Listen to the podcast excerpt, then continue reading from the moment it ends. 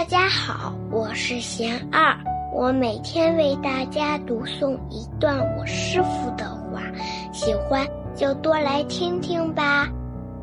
从因果律上看，人生是公平的。我师父说，因为每个人种的因不同，结的缘不同。所以感的果就不同。从一个果相上来看，人生肯定是不公平的。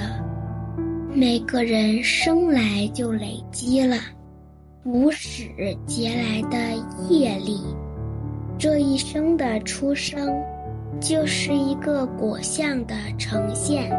但从因果律上来看，人生是公平的，造什么因，感什么果，每个人都可以主宰，改变自己的命运。